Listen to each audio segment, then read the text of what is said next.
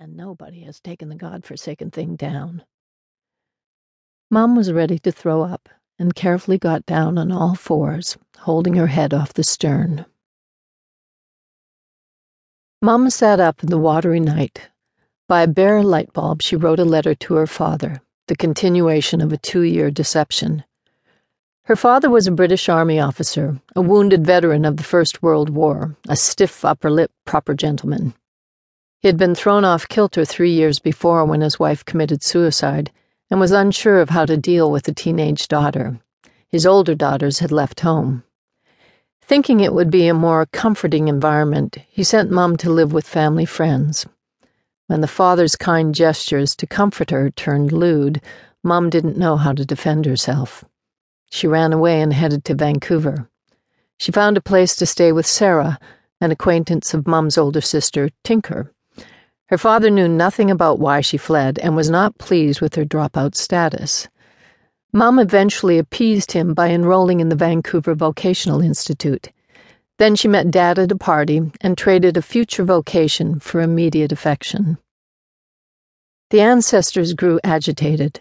A loose cup shattered on the floor. Mum strained to pick up the pieces. She nudged a snoring Jack to the edge of the bed and lay down on her back. Outside, the logs moaned as they chafed against each other, sounding like humans. It was vulgar, like unstifled love-making in a thin-walled motel. A storm was rising. The chafing quickened. Simone, Dad said, awake and sitting up. The bed's wet. The men made a chair of their arms and awkwardly carried Mum across the slippery logs, with John's wife holding her husband's jacket for support and gripping Randy in her other arm. Fleet rain assaulted their faces. You all right, Barb? John said, and Mum realized his wife's name was Barb. I'm all right. Everyone's all right. The hospital's just an hour away, Simone. Don't you worry. Mum groaned to think she'd have to endure this pain another minute. They set her on the grungy bed in the boat's cabin. Randy put his face next to Mum's. Barb stroked his head, but he never took his eyes from his mother. I'm just gonna go on deck, help John uh, navigate. Uh, not much I can do here, unless you think, uh, Dad stammered. Barb gave him a look like she wanted to hit him. Go, I'm, uh, I'm, f- uh, Mum's last word was swallowed by a contraction. Never been better, huh? Dad couldn't help but quip, and Mum expelled a laugh in spite of herself. Randy sat up hoping Mum was going to play now, but she grunted out an ugly sound that made his lower lip quiver. A wave smacked the boat and he tumbled to the floor.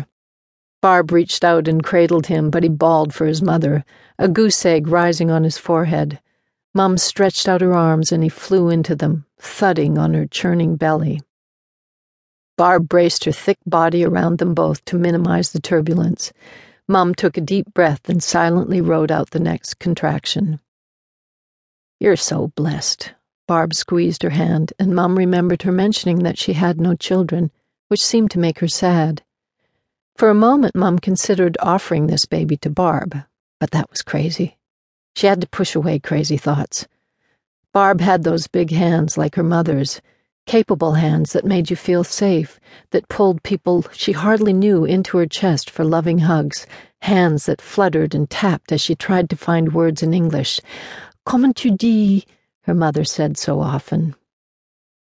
Whatever pain Mum felt for the rest of her labor was barely expressed except for the periodic wince that would trigger Barb to grip her hand tighter and Randy to grip her neck.